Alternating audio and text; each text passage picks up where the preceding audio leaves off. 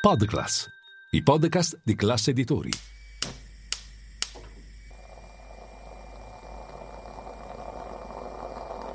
Buongiorno dal gruppo Classe Editori. Io sono Massimo Brugnone. Oggi è martedì 9 maggio e queste sono notizie a colazione, quelle di cui hai bisogno per iniziare al meglio la tua giornata.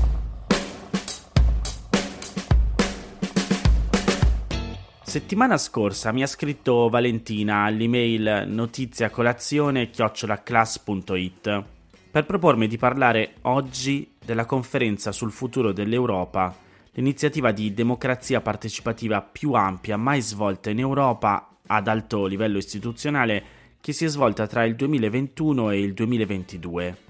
Se la cercate online, scrivete su Google conferenza sul futuro dell'Europa, trovate il sito istituzionale dell'Unione Europea con le proposte emerse durante questa iniziativa e gli ultimi aggiornamenti sulle tematiche affrontate.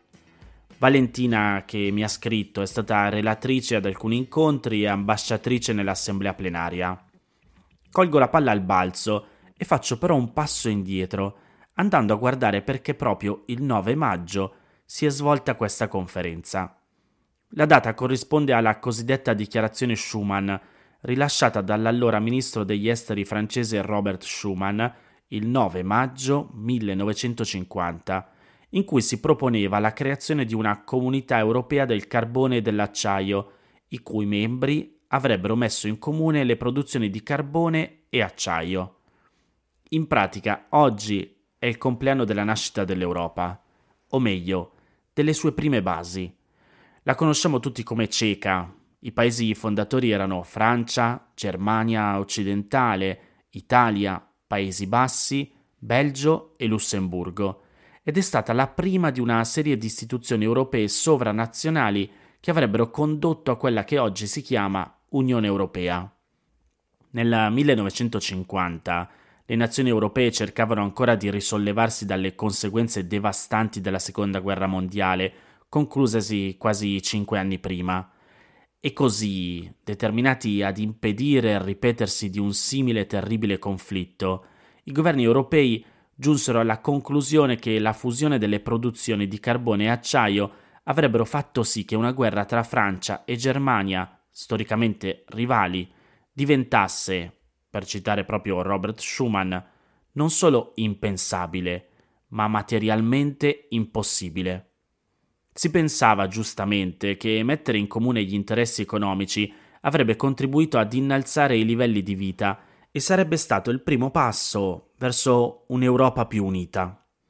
Vi leggo la prima parte della dichiarazione Schuman, il resto poi ve lo metto in un link sul canale Telegram di Notizia Colazione. Leggo. La pace mondiale non potrà essere salvaguardata se non con sforzi creativi, proporzionali ai pericoli che la minacciano. Il contributo che un'Europa organizzata e vitale può apportare alla civiltà è indispensabile per il mantenimento di relazioni pacifiche.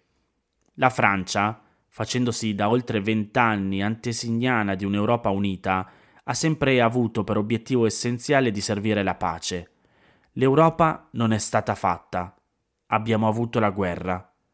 L'Europa non potrà farsi in una sola volta, né sarà costruita tutta insieme. Essa sorgerà da realizzazioni concrete che creino anzitutto una solidarietà di fatto.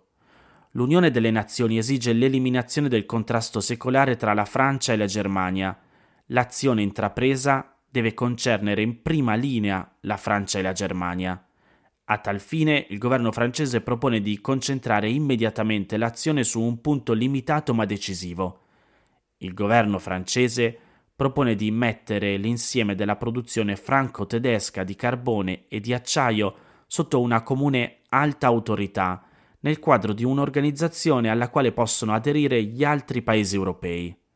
La fusione di produzioni di carbone e di acciaio assicurerà subito la costituzione di basi comuni per lo sviluppo economico, prima tappa della Federazione europea, e cambierà il destino di queste regioni che per lungo tempo si sono dedicate alla fabbricazione di strumenti bellici, di cui più costantemente sono state le vittime. La solidarietà di produzione in tal modo realizzata farà sì che una qualsiasi guerra tra la Francia e la Germania diventi non solo impensabile, ma materialmente impossibile. La creazione di questa potente unità di produzione, aperta a tutti i paesi che vorranno aderirvi e intesa a fornire a tutti i paesi in essa riuniti gli elementi di base della produzione industriale a condizioni uguali, getterà le fondamenta reali della loro unificazione economica. Riprendo la parola perché il resto è storia, c'è chi l'ha vissuta anche e c'è chi invece la sta scrivendo. A noi decidere se esserne solo spettatori passivi o agire come coloro che credono che la solidarietà di produzione di cui parlava Schumann fu soltanto la scusa per portare avanti invece quella che è una solidarietà tra persone, tutte le persone, e per la costruzione della pace nel mondo. Non a caso oggi la Presidente della Commissione europea, Ursula von der Leyen, sarà in visita a Kiev per manifestare l'incrollabile sostegno dell'Unione Europea al governo ucraino.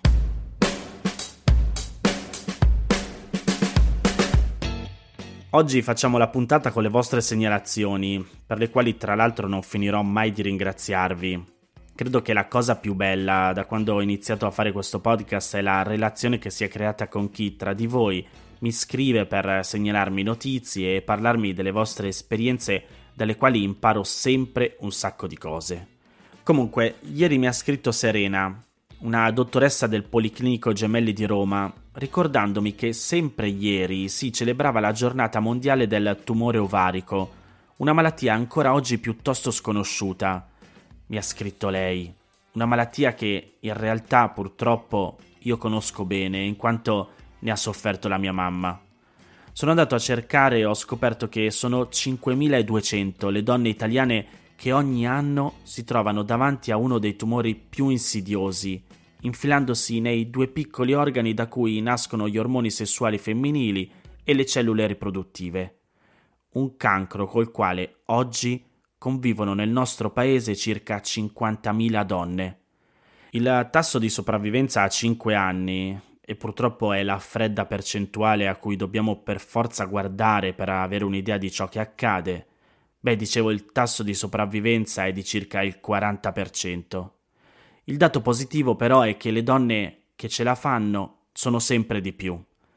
La prima giornata mondiale si è tenuta esattamente dieci anni fa, la presidente di Acto Italia, Alleanza contro il tumore ovarico, Nicoletta Cerana, tra le fondatrici della giornata, ricorda come quelli erano anni bui, in cui cure e sopravvivenza erano limitate, così come era limitata l'informazione. Ben otto donne su dieci non sapevano cosa fosse questa malattia. Tra il 2015, proprio l'anno in cui dopo sette anni di malattia io ho perso la mia mamma, e il 2020. Ecco, in questi cinque anni la mortalità è diminuita di quasi il 12%. E gli ultimi dieci anni, dice sempre Nicoletta Cerana, abbiamo assistito a una rivoluzione. Una rivoluzione che parte dalla conoscenza biologica sempre più approfondita del tumore per arrivare alle terapie mirate. Repubblica riporta le parole di Nicoletta Colombo, direttrice del programma di ginecologia oncologica all'Istituto Europeo di Oncologia di Milano, che spiega come i tumori ovarici non sono tutti uguali. Oggi riusciamo a caratterizzarli e questo ha un impatto sulla possibilità sia di prevenirli sia di curarli. Circa il 25% dei casi presenta una mutazione nei due geni BRCA, resi famosi dall'attrice Angelina Jolie che nel 2013 rese pubblica la sua decisione di asportare prima i seni e poi le ovaie perché portatrice di queste mutazioni.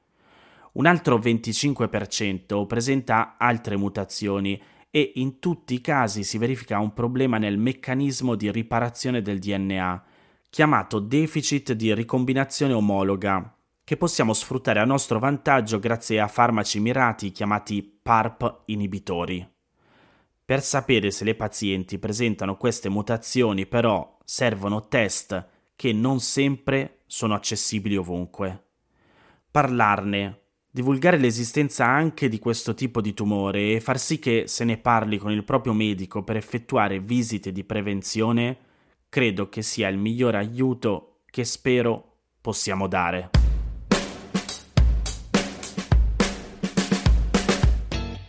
Vado avanti con i consigli, questa volta però non per la scelta della terza notizia, ma per una segnalazione.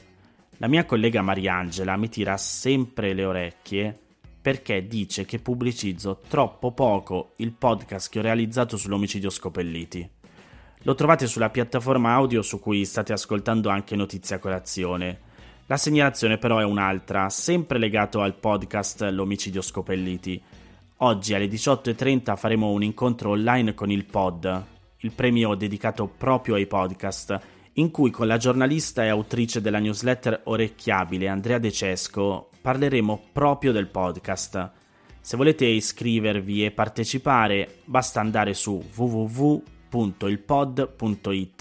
e registrarsi al meeting online. Passando invece alla notizia, venerdì non vi ho detto che appunto da venerdì è possibile inviare la richiesta d'accesso al contributo da 50 euro per l'acquisto o il rimborso di occhiali da vista e lenti a contatto correttive.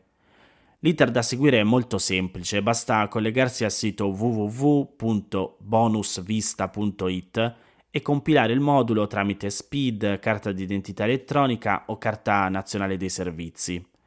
Non solo, occorrerà anche allegare la dichiarazione sostitutiva unica, che è un documento che contiene le informazioni di carattere anagrafico, reddituale e patrimoniale necessario a descrivere la situazione economica del nucleo familiare con la quale si ottiene poi il famoso indicatore ISEE, quello che ci chiedono sempre per la richiesta di prestazioni sociali agevolate.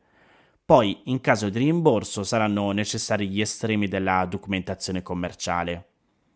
La piattaforma online predisposta dal Ministro della Salute resterà in funzione fino al 31 dicembre e l'erogazione procederà fino a esaurimento dei finanziamenti messi a disposizione dal governo e in base all'ordine cronologico di ricezione delle domande.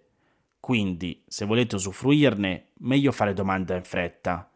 Quello che c'è da sapere è che il bonus occhiali è riservato alle famiglie con un reddito ISE non superiore ai 10.000 euro. L'incentivo potrà essere chiesto una sola volta per ciascun membro del nucleo familiare, che, in base alle sue necessità, avrà la possibilità di ottenerlo attraverso una delle due formule disponibili. O un voucher da spendere entro 30 giorni dalla data di emissione in uno dei negozi accreditati sul sito, oppure un rimborso utile a coprire le spese sostenute per acquisti di occhiali o lenti effettuati dal 1 gennaio 2021 fino al 4 maggio 2023.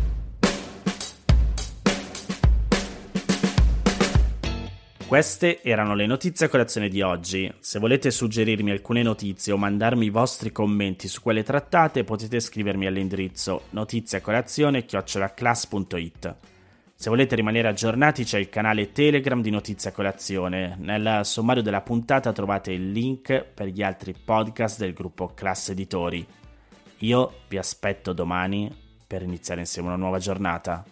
Un saluto da Massimo Brugnone.